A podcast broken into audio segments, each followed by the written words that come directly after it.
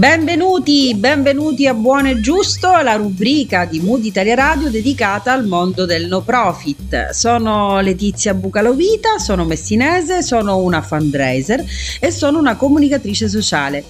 Qui a raccontarvi e raccontarci storie dei professionisti che lavorano ogni giorno per vedere realizzati progetti ambiziosi ed utili per la comunità. Oggi, mercoledì, su Mood Italia Radio o in qualsiasi momento della giornata su podcast potrete ascoltare storie di energie e di intenti che si impegnano con entusiasmo e cuore.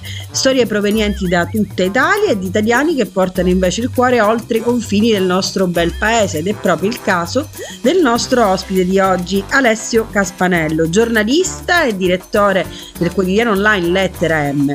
Non è un fundraiser e non lavora propriamente nel terzo settore, ma ha compreso quanto sia utile parlare di fundraising in Italia e quanto e come il fundraising possa rendere tangibili sogni e come possa il più delle volte rendere più vicino un traguardo.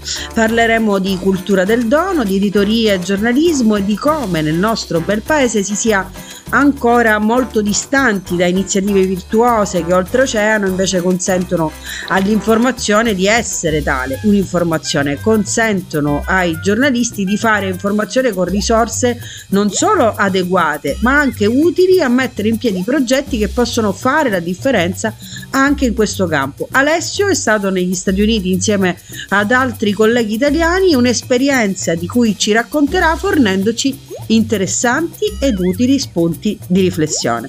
E qui con noi gli do il benvenuto, buonasera Alessio, grazie per essere qui con noi oggi. Buonasera Letizia, grazie per avermi invitato. Grazie a te, ti do del tu, siamo amici da, da un po' di tempo, eh, ci siamo conosciuti eh, lavorando e ci divertiamo spesso chiacchierando nel poco tempo che ci è concesso e un po' di tempo fa mi hai raccontato di una esperienza professionale, di formazione, beh poi magari ci racconterai meglio tu, ma prima principalmente tutto è iniziato, possiamo dire, con un viaggio negli States, un viaggio particolare. Se ti va, raccontaci un po' di cosa si tratta e come mai eri negli States, perché proprio tu e a fare quello che, che ci racconterai hai fatto.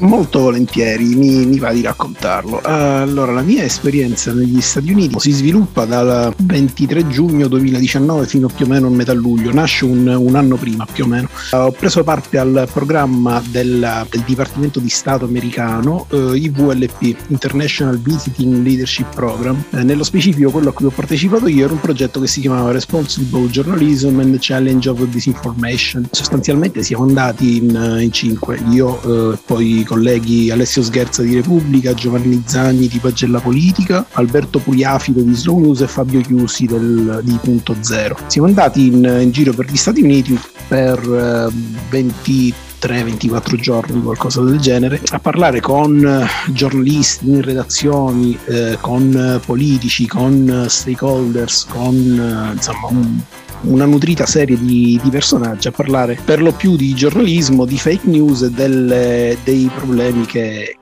che porta in genere la disinformazione, che è un tema che ovviamente negli Stati Uniti due anni fa era molto sentito per ragioni che sono evidenti a tutti eh, a partire da, da, dal 2016, dall'elezione di Donald Trump, eh, si sono acuiti fino ad arrivare a quello che è successo l'11 gennaio scorso del 2021 con l'assalto al Campidoglio sostanzialmente perché l'ex presidente Donald Trump continuava a sostenere la falsa notizia che le elezioni fossero state truccate. Quindi insomma questo era un un problema che già in tempi non sospetti negli Stati Uniti si, si avvertiva come tale e quindi insomma noi abbiamo fatto questo giro e sostanzialmente abbiamo parlato di, di questo. Ovviamente ci siamo trovati a contatto con eh, una serie di realtà completamente diverse rispetto a quelle alle, alle, quali eravamo abituati, al di là dell'approccio al, al, mestiere, al giornalismo e tutto quello che circonda il giornalismo, il modello di business e di sostenibilità del giornalismo ad essere completamente diverso rispetto a Aspetta, quello Aspetta Alessio, però ti, ti sì. interrompo un attimo. Certo. Perché eh, ogni valutazione che seguirà è importante eh,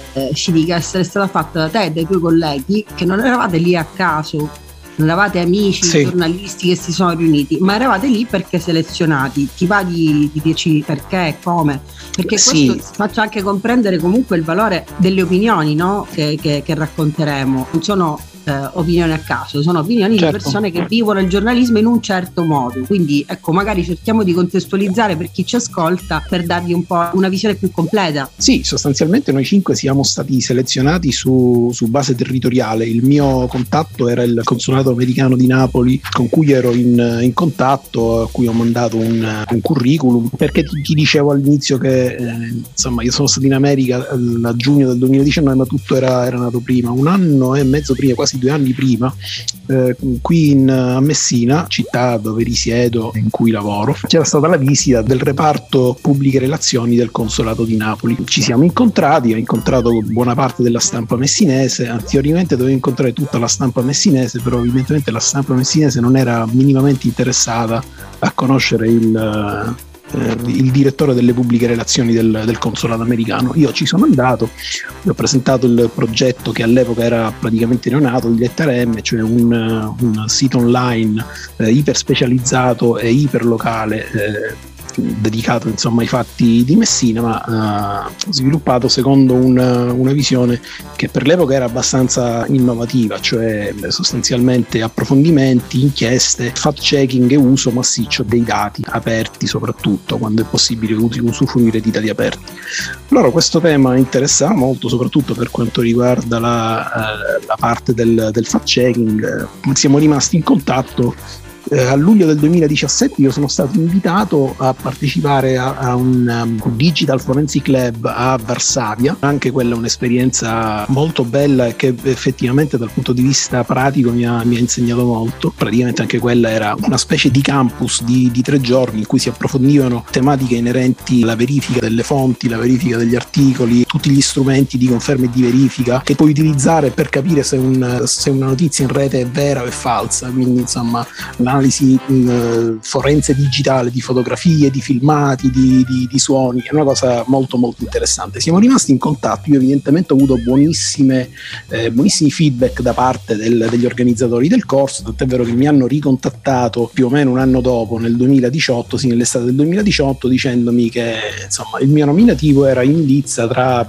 credo 200, eh, per essere selezionato per questo programma in America, cosa che ovviamente mi ha, dato molta soddisfazione, ma anche molto orgoglio per il progetto che stavamo portando avanti con la redazione. E quindi cosa succede? E quindi siamo andati negli Stati Uniti, abbiamo fatto questo, questo percorso molto lungo partendo da Washington, abbiamo fatto Baltimore, New York, St. Petersburg in Florida, Iowa City, San Francisco e poi basta, siamo tornati a casa, come dire, con la lacrimuccia all'occhio eh, perché ovviamente è stato dal punto di vista professionale è stato il, l'esperienza della vita ma anche dal punto di vista umano perché inaspettatamente abbiamo, abbiamo legato eh, immediatamente con, con, con, i quattro colleghi. Tuttora ci sentiamo spesso abbiamo anche qualche progetto in cantiere insieme quindi insomma è stata anche dal punto di vista umano è stata un'ottima esperienza. E poi siamo entrati in contatto con delle realtà che conoscevamo solo marginalmente una delle quali ovviamente come ti dicevo prima, il, eh, come rendere sostenibile un, eh, un settore in fortissima crisi,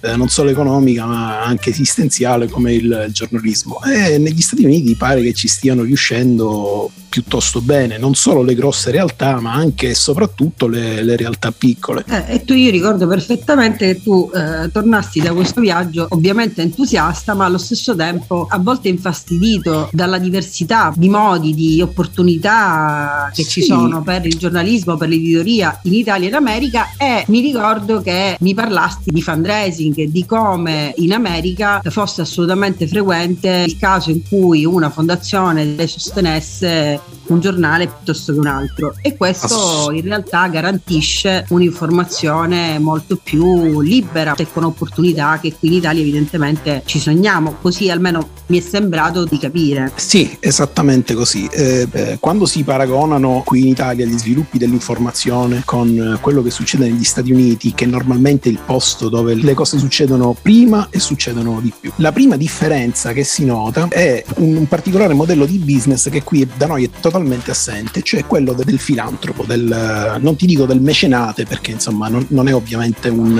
un, aiuto spassionato, comunque esiste tutta una serie di realtà che non solo di realtà grosse ma anche di, di piccoli sottoscrittori, di, di, di, piccole realtà provinciali che aiutano non solo un giornale perché non è soltanto una questione di testate giornalistiche ma è tutto quello che ruota intorno ai giornali. Per esempio in America c'è un incredibile numero di compagnie che si occupano di tutto quello che è intorno al giornalismo, la pluralità del giornalismo, la possibilità di accesso al giornalismo, la eh, purezza delle fonti, il monitoraggio delle notizie. Tutti questi soggetti si basano sostanzialmente sul fatto che ci sono dei donatori eh, privati, sia insomma, eh, persone fisiche che fondazioni, che associazioni, NGO, tutto quello che, che vuoi, che permettono l'esistenza di, questi, di queste realtà. Giusto per, per dirtene una, noi a Washington nello stesso giorno siamo andati a fare visite, a sentire, a parlare con i tizi di Media Matters, che è sostanzialmente un'agenzia di monitoraggio delle notizie di ispirazione molto libera, quindi insomma eh, di chiara matrice democratica. La prima cosa che ci hanno detto, il nostro modello di business è quello del, del fundraising, cioè noi il, la mattina c'è l'ufficio che si occupa di questo e comincia a fare telefonate su telefonate su telefonate e noi ogni anno riusciamo a tirare su un discreto gruzzoletto. Questo la mattina, il pomeriggio siamo andati sempre a Washington all'Heritage Foundation, che è uno dei più grossi think tank, un think tank conservatore sostanzialmente, quindi dall'altro lato dello schieramento, totalmente schierato con, con i repubblicani. Per dirte una, questi erano dei tizi che avevano piazzato qualcosa come 60-70 uomini nell'amministrazione Trump, tra insomma alti funzionari, alti dirigenti, quadri e tutto, e tutto il resto. Noi abbiamo visto con quelli di Media Matters abbiamo detto, ah però insomma vedi come paga il giornalismo anche nei, nei, nell'ambito progressista. Appena abbiamo visto quelli dell'Heritage Foundation, ci sono tutto quello che non, che non era saldamente attaccato ai due lati del nostro corpo è caduto per terra perché c'era un, un'opulenza eh, da fare paura e anche loro ci dicevano il nostro modello di business è quello delle sottoscrizioni del, della filantropia. Questo perché succede? In realtà non è eh, che ci sia eh, una, una, particolare predilezione, il, cioè non è gente che esce soldi dalla tasca così perché ha questa voglia, ha questa attitudine. E sostanzialmente in America esistono fondazioni che sfinanziano progetti su progetti, garantiscono grant a getto continuo, ma soprattutto soprattutto eh, donatori privati. E questa è gente convinta che il buon giornalismo crei una popolazione più informata e consapevole, e quindi una popolazione più informata e consapevole aiuta la democrazia la democrazia fa funzionare meglio una nazione e alla fine una nazione che funziona bene arreca un notevole giovamento ai loro affari. Qualcuno lo farà probabilmente anche perché è un puro di cuore, ma la maggior parte perché hanno un, un loro tornaconto. Questo tornaconto però, come dire, è immesso nel circolo della società. Non, non, mi spinga a dire della società civile perché comunque in America ragionano sempre per, per dividendi, ecco. Però comunque è un meccanismo che eh, riesce a fare funzionare un ecosistema che qua in Italia è praticamente defunto e cadavere. Eh, diciamo, no, ma io non credo che sia defunto, credo che sia forse anche peggio, nel senso che credo che ciò che manchi è di base una cultura del dono orientato all'editoria, al giornalismo, all'informazione. Assolutamente e, sì. E poi è un problema culturale. Continuiamo a non preoccuparci della nostra formazione e dell'informazione corretta siamo presuntuosi evidentemente. Non, non ti, dirò, so. ti, dirò, di più, posto che aiutare il giornalismo per, per, chi lo aiuta è un buon affare, ma questo non succede solo nel giornalismo, funziona in, in tutti gli ambiti eh, umanistici sostanzialmente, nelle arti, nella cultura, anche nell'istruzione. Cioè i muri dei musei sono tappezzati da targhe di famiglie che hanno stanziato negli anni somme per far sì, per esempio, che a Washington praticamente tutti i musei siano gratuiti. A Central Park a New York tutte le panchine sono sono adottate da qualcuno. Quindi è ovviamente una società che nel suo insieme funziona meglio. È un modello di business che ovviamente in Italia è, al momento è molto molto arduo da replicare. Cioè, direi quasi impossibile questo è il motivo per cui, ma guarda, io invece sono una di quelle che ci spera. In Italia esistono realtà come Assif, che è l'associazione italiana dei fundraiser. Ecco, io e te veniamo da un territorio in cui il fundraiser è sconosciuto ai più, che, che è ovviamente il territorio siciliano, però ecco, l'associazione italiana fundraiser comunque mette insieme eh, cultori del dono, cioè persone che fanno questo mestiere e che rivendicano questo ruolo mh, professionale anche, per cui e, e in qualche modo è, sono protagonisti di un cambiamento culturale che è molto difficile, dico tu stesso ti rendi conto, dico tu hai toccato con la tua esperienza mm. eh, con questo racconto quello che è uno dei settori più difficili in assoluto perché ovviamente ci sono altri ambiti in cui non si è a questo punto nell'ambito della sanità, famiglia, infanzia cioè, ci sono comunque delle sensibilità che si sono sì. strutturate in qualche modo anche nella ricerca, no? nel, nel, nel sollecitare questo dono. Okay? Certo, sì, sì, assolutamente però, sì. Però ci sono ambiti come appunto questo, giuria e giornalismo, in cui onestamente, eh, come dici tu, è, è, dura pensare che possa avvenire velocemente in tempi rapidi questo cambiamento. No, guarda, io da questo punto di vista, come sai, perché ne abbiamo già parlato molte volte, io sono molto pessimista perché mh, purtroppo mi rendo conto che in Italia, per colpe ascrivibili al 95% dei giornalisti stessi, è passato il concetto malato secondo cui il giornalismo giornalismo non è un mestiere, eh, l'informazione non, non, deve avere costi e quindi è tutto gratis, tutto, tutto, tutto gratuito. Ovviamente questo ha, ha, scatenato una corsa al ribasso per cui ovviamente eh, oggi il, la qualità è veramente, veramente scarsa, non solo nelle, nelle, micro testate che si improvvisano e che nascono e muoiono nel giro di, di, di, qualche, di, qualche mese, ma anche e soprattutto nelle grosse testate che sono state costrette a inseguire eh, questo, questo, meccanismo malato e scendere a, a, notevolissimi compromessi per cui ormai questo è un mestiere che è culturalmente assolutamente irrilevante socialmente desertificato, ma per, ripeto, per colpe che vanno ascritte sostanzialmente a, al cattivissimo uso che hanno fatto i giornalisti, hanno, giornalisti nel senso largo del termine, cioè giornalisti, editori, de, direttori di testate, perché non si è mai fatto un ragionamento al, sul lungo periodo e tutti quelli che si sono fatti sul breve periodo poi si sono rivelati deleteri per, per la professione.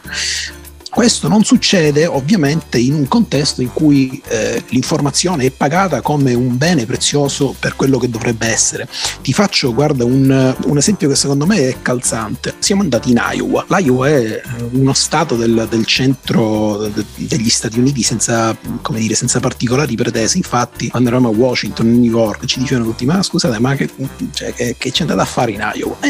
Eh, non lo sappiamo, ma insomma, ci hanno invitato, quindi siamo contenti di andarci.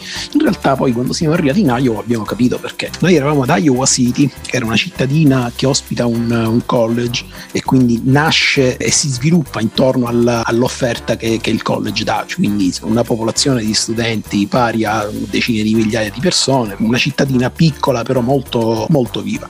E lì abbiamo incontrato la redazione estiva del, del giornale universitario. La definizione è sbagliata, non è un giornale universitario, è un giornale fatto da universitari, ma non è assolutamente un giornale giornale universitario, un giornale a tutti gli effetti. Il giornale si chiama Daily Iowan è un giornale diretto e portato avanti dagli studenti dell'Università di Iowa City e riceve, attenzione, una donazione di un milione di euro all'anno da un singolo donatore solo per la copertura della politica. Questo donatore, che, di cui non ci hanno svelato l'identità, ma della quale a noi interessava molto poco, era evidentemente un ex studente dell'università che aveva fatto fortuna in qualche campo e riteneva di avere un debito di riconoscenza verso la sua università, ma anche verso la comunità che l'ho visto diventare da ragazzo, diventare un uomo, gli ha dato la formazione che poi gli ha dato la possibilità di diventare la persona facoltosa che è adesso. Quindi questo giornale con 25-30 eh, persone comunque garantisce con un milione di euro all'anno solo la copertura della politica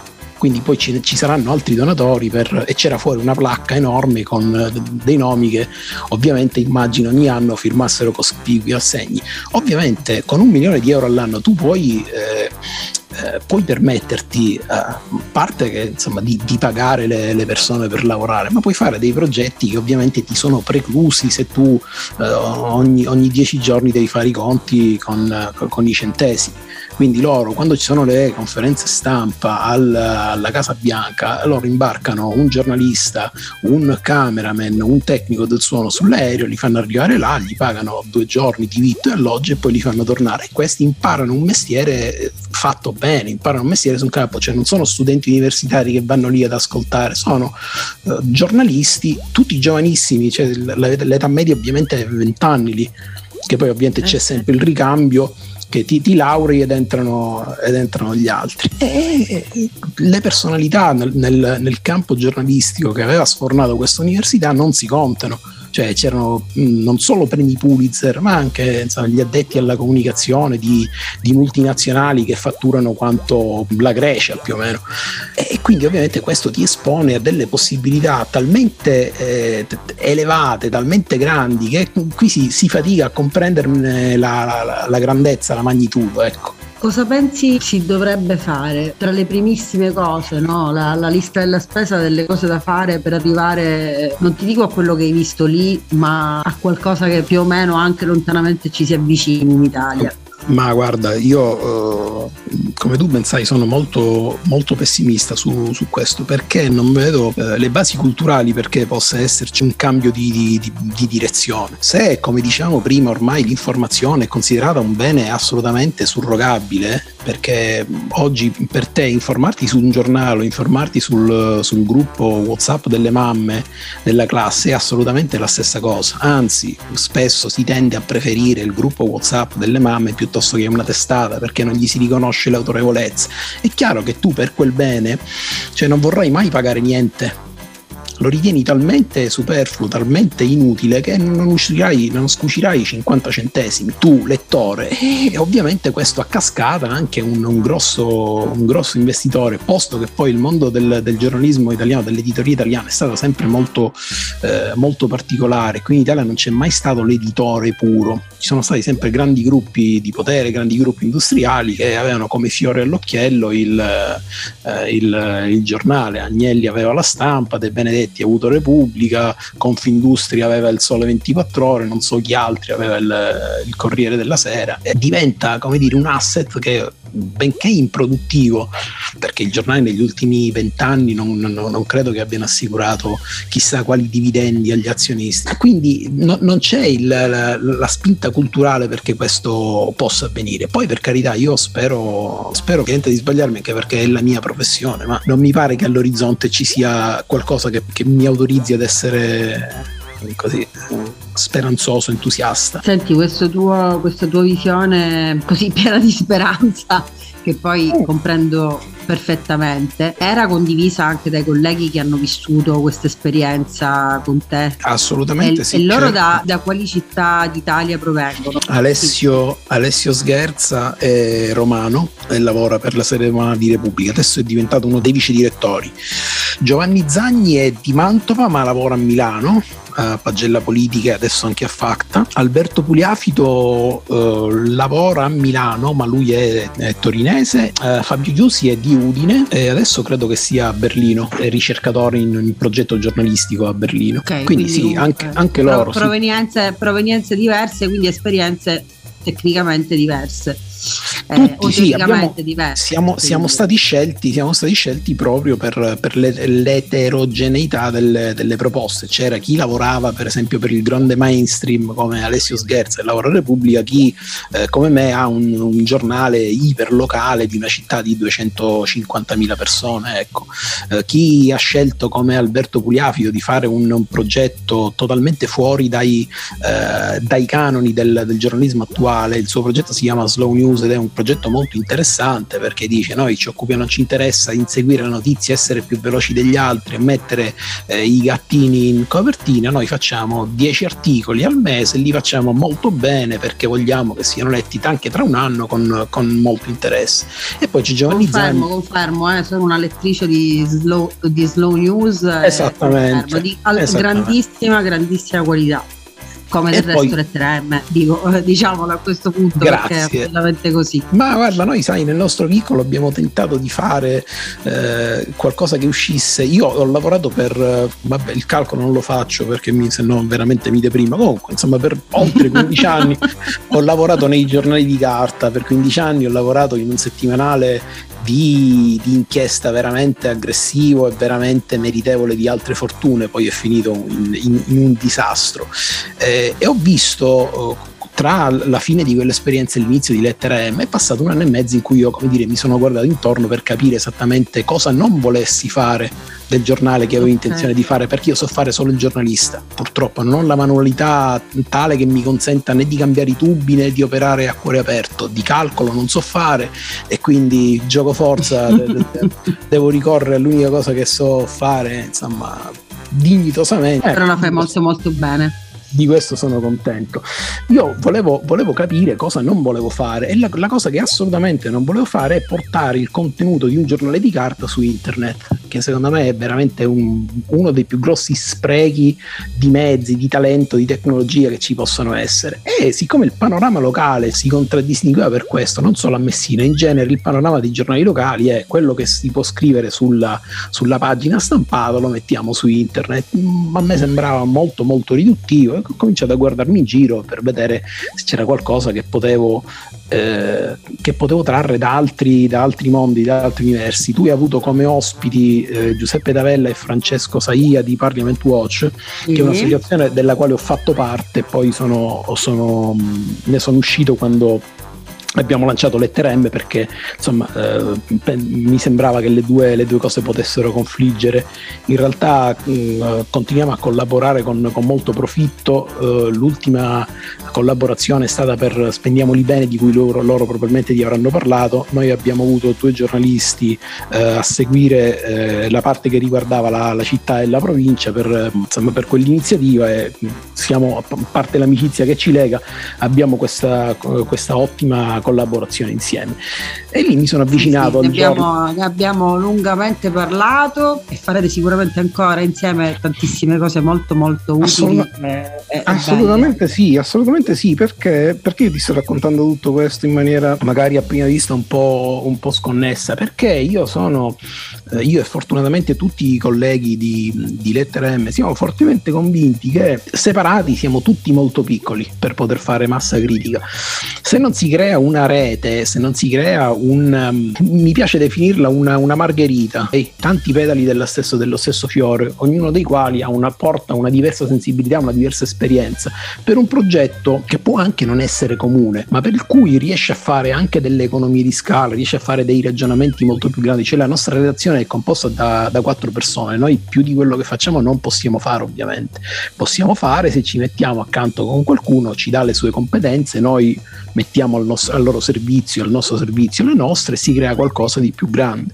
Alessio, ma tu dici di essere pessimista e capisco che il pessimismo ci, ci possa stare considerata la situazione attuale in Italia e i bei racconti che sì. ci hai fatto della situazione negli, negli, Stati Uniti. Però ecco, io credo che comunque qualcosa si possa fare, eh, lo si possa fare lanciando degli ami come abbiamo fatto oggi raccontando di questa, di questa storia. Magari c'è qualcuno in ascolto eh, a cui viene voglia invece di, di, conoscere questa realtà, magari c'è qualcuno che invece il giornalismo lo conosce e sa essere realmente faticoso, ci aveva perso le speranze e, e sentendo di parlare si rende conto che invece qualcosa può ancora cambiare. Dico, è, è possibile sostenere lettera M? Se sì, qualcuno allora... volesse sostenere il tuo giornale, mi, perdonami, ma purtroppo lo faccio per sì. formazione professionale, sono una fundraiser, quindi questo faccio. Potrebbe farlo? Sì, allora intanto uh, urge una correzione. Io non sono pessimista, io sono, sono realista perché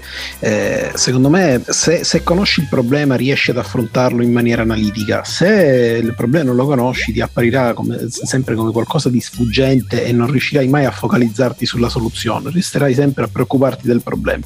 Detto questo, sì, ovviamente lettera lettera M. Nel caso in cui qualcuno filantropicamente volesse aiutare lettera M, ovviamente potrebbe farlo. Eh, per quanto mi riguarda, eh, l'ingresso di, di, un, di, un, editore eh, che si va a affiancare alla, all'associazione che, che, edita Lettera M, della quale io sono ovviamente socio fondatore, non, non è una cosa che ci interessa, perché eh, a meno che insomma, non abbia nessun tipo di, di, di interesse a, a, portare il giornale da una parte o dall'altra, sopra o sotto, non mi interessa. Non è un, un discorso che possiamo fare perché snaturerebbe immediatamente quello che secondo me è il, il modello eh, giornalistico che in questo momento fa le fortune consumo di lettere M, cioè la gente ci legge perché sa che da noi legge determinate cose, perché altrimenti eh, diventeremmo come una voce nella, nella massa e a quel punto saremmo perfettamente intercambiabili, quindi chi legge lettera M potrebbe tranquillamente trovare le stesse cose o trovare le cose mm. diametralmente opposte, ma alla fine poi gli, gli opposti si attraggono. Eh, cioè gli, no, perde, scusami. no, ma si perderebbe, si perderebbe il senso del dono di cui abbiamo parlato fino adesso. Ovviamente, eh, ecco, a noi il, devo dirti... Dono che ricercate è il dono di chi vuole sostenere la buona informazione, non di chi vuole orientarla eh, a noi interessa, ma credo che anche al, al, al, potenziale filantropo, interessa qualcuno che ritenga che l'informazione che fa lettera M sia un bene per la comunità che, che la riceve questa informazione. E, e, ovviamente un discorso di questi è molto complicato per tutte le, le, le, le situazioni di cui abbiamo parlato nella, nella mezz'ora precedente, cioè non, non esiste questo, eh, questa visione, non esiste questo spirito, ma eh, mi dispiace dirlo, ma non esiste neanche eh, una persona fisica fisica che mi abbia mai fatto un discorso del genere. Guarda, a me quello che fate, secondo me, contribuisce alla crescita culturale, alla crescita sociale, al dibattito della comunità in cui, in cui voi, voi operate. Qualcuno ce l'ha detto, anzi, molte persone ce lo dicono, ma eh, nessuno di questi ha un potere economico tale da, da, da poter fare un passo di questi. Eh, un'altra soluzione, diciamo, a, a, a, medio termine, che è una cosa che per esempio negli Stati Uniti tutte le, le piccole testate eh, utilizzano, utilizzano è quella del, delle sottoscrizioni. Eh, ormai il concetto di giornale eh, di testata online generalista, a meno che tu non sia il Washington Post o il New York Times, va a scomparire soprattutto nelle, nelle realtà locali che mh, invece negli Stati Uniti sono in grandissima espansione, ma ormai il giornale generalista non esiste più, ciascuna testata ha acquisito una specificità e quella specificità se la fa pagare. La maggior parte degli articoli premium dei, di, di tutti i giornali, cominciando cominciare dai, dai, grossissimi giornali, prima abbiamo citato New York Times il Washington Post, ma praticamente tutte le testate nazionali, si fanno uh, pagare, sono tutti gli articoli migliori, gli articoli eh, lavorati da loro, c'è un'idea della redazione, seguita dalla redazione che ha tirato fuori una storia, sono tutti sotto paywall. E questo succede a cascata anche nelle, nelle piccole realtà locali. Cioè adesso tu conosci bene Lettera M, sai come, come facciamo noi giornalisti, noi ogni mattina abbiamo una notizia nuova, una notizia fresca fresca. Tutti noi veniamo praticamente dai giornali di carta e è impensabile che tu la mattina apri, che ne so, il Corriere della Sera e ci sia la notizia della giornata precedente. Noi abbiamo ogni mattina un pezzo, eh, un pezzo nostro, un pezzo premium, diciamo così, un pezzo lavorato, c'è una storia che raccontiamo solo noi, può essere anche un po' slegata dalla cronaca, perché non sempre la cronaca ti dà lo spunto per, per un, un, pezzo prestigioso che, che, che, vada oltre le, le cinque righe di, di, notizia immediata, per cui tu insomma gli dai una lettura e finisce là e termina lì. Ecco, questa cosa, qual è il valore che, che, un, un, eventuale sottoscrittore, un eventuale, insomma, chi ha voglia di, di, di, supportare questo tipo di informazione dà? qual è il valore che questa persona dà? In questo momento è zero questo momento è zero. Io potrei, potrei scrivere un, prezzo, un, pezzo da premio Pulitzer e te lo dico senza, senza false modestie.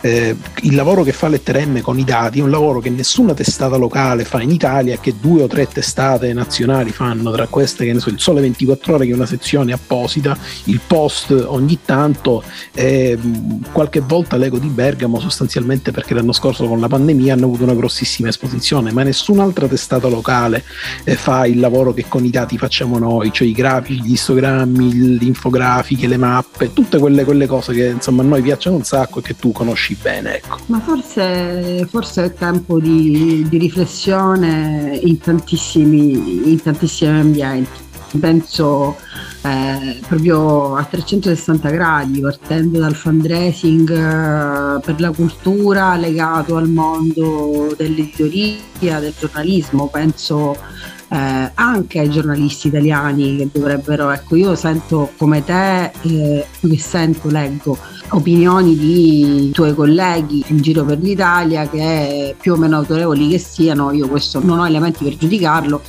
che comunque lamentano sostanzialmente quello che, che lamenti tu, cioè il, lo scarso valore che si dà al valore dell'informazione in generale, cioè sì, è, proprio, certo. è, proprio, deprezzata e quindi al mestiere di giornalista che in qualche modo ci vede paragonato un suo pezzo dietro al quale c'è lavoro, tempo fatica, ascolto, attenzione, se ovviamente queste cose le si fanno con senso di responsabilità, dico anche questo, non posso poter dire con certezza che sia fatto da tutti i giornalisti italiani, eh, eh, indiscutibilmente, però ecco, dietro c'è questo lavoro e, eppure quel lavoro viene valutato, cioè il valore di quell'informazione viene valutata da molte persone come appunto un post su, scritto da chiunque sul social network oppure da... Assolutamente zero, una qualsiasi, ecco, una qualsiasi immagine o un qualsiasi meme o una qualsiasi roba che gira su internet. Questo, però, questo ecco, è... Forse, forse, una valutazione andrebbe, andrebbe però fatta, ecco, piuttosto che, uh, che, dirvelo tra voi, ecco, lancio una provocazione che poi non, ovviamente non è solo a te, in generale ai giornalisti, provate davvero a, a parlarne, ma a parlarne in modo abbastanza serio, cercando anche delle soluzioni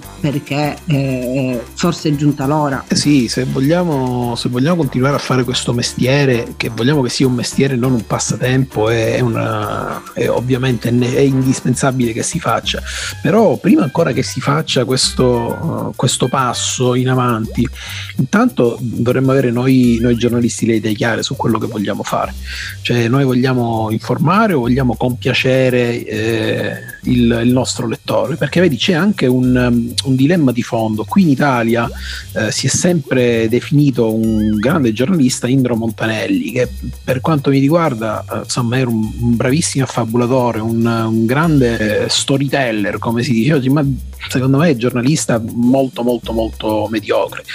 Montanelli disse una cosa che secondo me è stato il primo chiodo nella bara del giornalismo, cioè che il, il padrone del giornale era il lettore. Ecco, secondo me questa è una delle cose più sbagliate che si possa dire, perché ha dato il via inconsapevolmente, ovviamente ci sarebbe stato anche senza che Montanelli avesse detta questa cosa, la corsa a soddisfare gli istinti del, del, lettore, per cui oggi la gente non cerca più l'informazione, cerca la conferma a quello che già pensa. Questo lo, lo studiano credo al secondo o al terzo giorno di scienza della comunicazione, si chiama confirmation bias. Tu non leggi più per informarti, non leggi più per informarti, leggi perché qualcuno ti dice quello che tu già pensi e quindi tu ti ci immedesimi. C'è una corsa al ribasso per cui più tu, come dire, solletichi la pancia della gente, i bassi istinti del, della massa, più la massa dice ecco, lui dice le stesse cose che dico io, quindi io ho ragione a pensarla così. Il giornalismo si è accodato. Quello che è successo negli ultimi 20 giorni con, con i vaccini AstraZeneca, secondo me è indicativo. Il fine del giornalismo in questo momento non è più informare, è fare sensazione, fare opinione, è fare eh, orientare politicamente, orientare socialmente, orientare culturalmente, non è fare informazione, sono tutte cose che ci, per carità ci sta, ma è una cosa molto diversa dall'informazione informazione. In questo mare magnum, com'è che il lettore si riesce a, a orientare e come una persona che eh, volesse sostenere una di queste realtà può farlo? E questo è un grosso dilemma, tant'è vero che insomma, neanche le, le, testate meritevoli di, di, di, di, questo trattamento riescono a, a cavarne un, un, regno dal buco. Speriamo lo facciano, speriamo lo facciate un po' tutti. eh perché, perché molti poi lo meritano, tu sei un bravissimo giornalista a Messina, il tuo valore è stato appunto riconosciuto oltre confine sicuro, grazie, grazie. oltre confine italiano, per cui le tue opinioni sono, sono qui accettate da buono e giusto e anzi veicolate con immenso, con immenso piacere ma eh, a Messina ci sono anche tantissimi altri tuoi colleghi che sono veramente molto molto bravi. Assolutamente. Eh, estate più produttive, meno produttive, direttereme, ma sono comunque persone che condividono probabilmente gran parte delle cose, delle cose che hai, che hai detto li salutiamo tutti quanti e speriamo appunto che si possa vivere un periodo, un periodo diverso di cui io stessa ho un'esperienza di comunicazione in, in un ente del terzo settore che eh, opera in ambito sanitario e posso dirti che vedo, vedo cose assurde eh, perché poi alla fine la stanchezza, ecco, un po' la solitudine forse del, del, del giornalista eh, poi anche la solitudine di tanti, tanti altri professionisti che in qualche modo della comunicazione devono, devono ecco, padroneggiarla, in un modo o nell'altro devono utilizzarla. Eh, è una solitudine ed è paradossale che chi lavora in comunicazione in questo momento sia, sia solo. Io vedo proprio un affaccendamento eh, inoperoso di chiunque operi in comunicazione, tutti convinti e consapevoli di avere una responsabilità nel non dover veicolare corbellerie, però poi alla fine in un modo o nell'altro succede e, e succede probabilmente principalmente per quello che ci, siamo, che ci siamo detti, che il tempo che investite non è, non è remunerato per ciò che dovrebbe, cioè non, assolutamente, perlomeno non per la qualità del tempo che voi investite ed è, ed è veramente un gran peccato. C'è, c'è, anche un altro problema di fondo che per me è poi uno dei, dei più gravi e ti dico lo riscontro ad esempio in sanità, che proprio perché il vostro tempo resta impagato il più delle volte, sui temi più complessi eh, è difficile trovarci giornalisti esperti. Cioè, cosa intendo per giornalisti esperti? Giornalisti che ad esempio sappiano scrivere di sanità, cioè comprendere i temi della sanità, che vuol dire veramente comprendere una quantità di cose, adesso ovviamente che non, non stiamo qui a dire, no? Cioè ci sono, sono tantissimi temi relativi alla sanità e si è visto tutto adesso in pandemia, cioè la, la, qualità della scrittura giornalistica in tema di sanità diciamo che, che, che è uscita fuori e perché? perché? Perché purtroppo secondo me il giornalismo si è anche un po' impigrito. Sì, sì, ma non è necessario. Questo... temi si è impigrito come dice Alberto Pugliafido nel suo Slow News, non è necessario per forza scrivere di tutto, eh? cioè puoi anche resimerti dallo scrivere una cosa che non conosci, non capisci e se non hai una fonte autorevole eh, dove andare al primo che passa perché devi scriverci dieci righe, ecco, si può fare anche, anche questo. Quest'estate c'è stato un caso molto, molto brutto di, di cronaca a Messina, cioè una, una madre e un, un, bambino molto piccolo morti in circostanze che tutt'oggi non si riescono a capire. Cioè io ho letto testate che hanno pubblicato credo 120 articoli su questa cosa senza riuscire a capire esattamente nulla. A un certo punto si cominciava a scavare veramente in, in posti in cui non si dovrebbe scavare, eh, facendo articoli su, sui veggenti che, che, che cercavano questi i, i, due cadaveri, sui cani molecolari. Cioè, ma a un certo punto se non avete niente da scrivere, non, non scrivete, non, non, non, è necessario che, che si scriva sempre, soprattutto se non sai di cosa scrivere, se non hai la più pallida idea di quello di cui stai scrivendo. Ecco, anche questa è una scelta di campo, ovviamente non, non, paga, eh. perché figura, figura, di quanto sono letti. E ovviamente una, un, una generazione disabituata al sapere critico ovviamente si beve qualsiasi, qualsiasi idiozia, anzi è sempre più ghiotta. Io posso dirti che purtroppo non ho la possibilità di fare concretamente la filantropa, se potessi in questo momento sosterrei l'informazione. Poi eh, tu continua, fossi, continua a giocare al Super Enalotto. non ci ho mai giocato, magari ho la fortuna comincia, del. Comincia. comincia così puoi sostenere l'informazione di qualità. Assolutamente sì. Allora Alessio, io ti, ti ringrazio tantissimo per essere stato con noi. Io ringrazio voi per avermi ospitato. Allora, allora speriamo insomma di sentirci qualche altra volta, magari ci racconti qualche esperienza con Lettera M. Salutiamo anche Marino Rinaldi, il resto della redazione, il piccolo Andrea Denaro che però non è più piccolo, è cresciuto, scherziamo, è piccolo Claudia, perché è il più giovane. E Claudia Mangano, siamo al momento Claudia siamo noi quattro in redazione. E allora salutiamo, salutiamo, tutti i fantastici quattro di Lettera M, che ci vediamo sempre qui eh, su Mood Italia Radio per di prossimo, a buono e giusto. E un saluto come sempre al papà di Mood Italia Radio, Nini Ricotta. Alla prossima, grazie.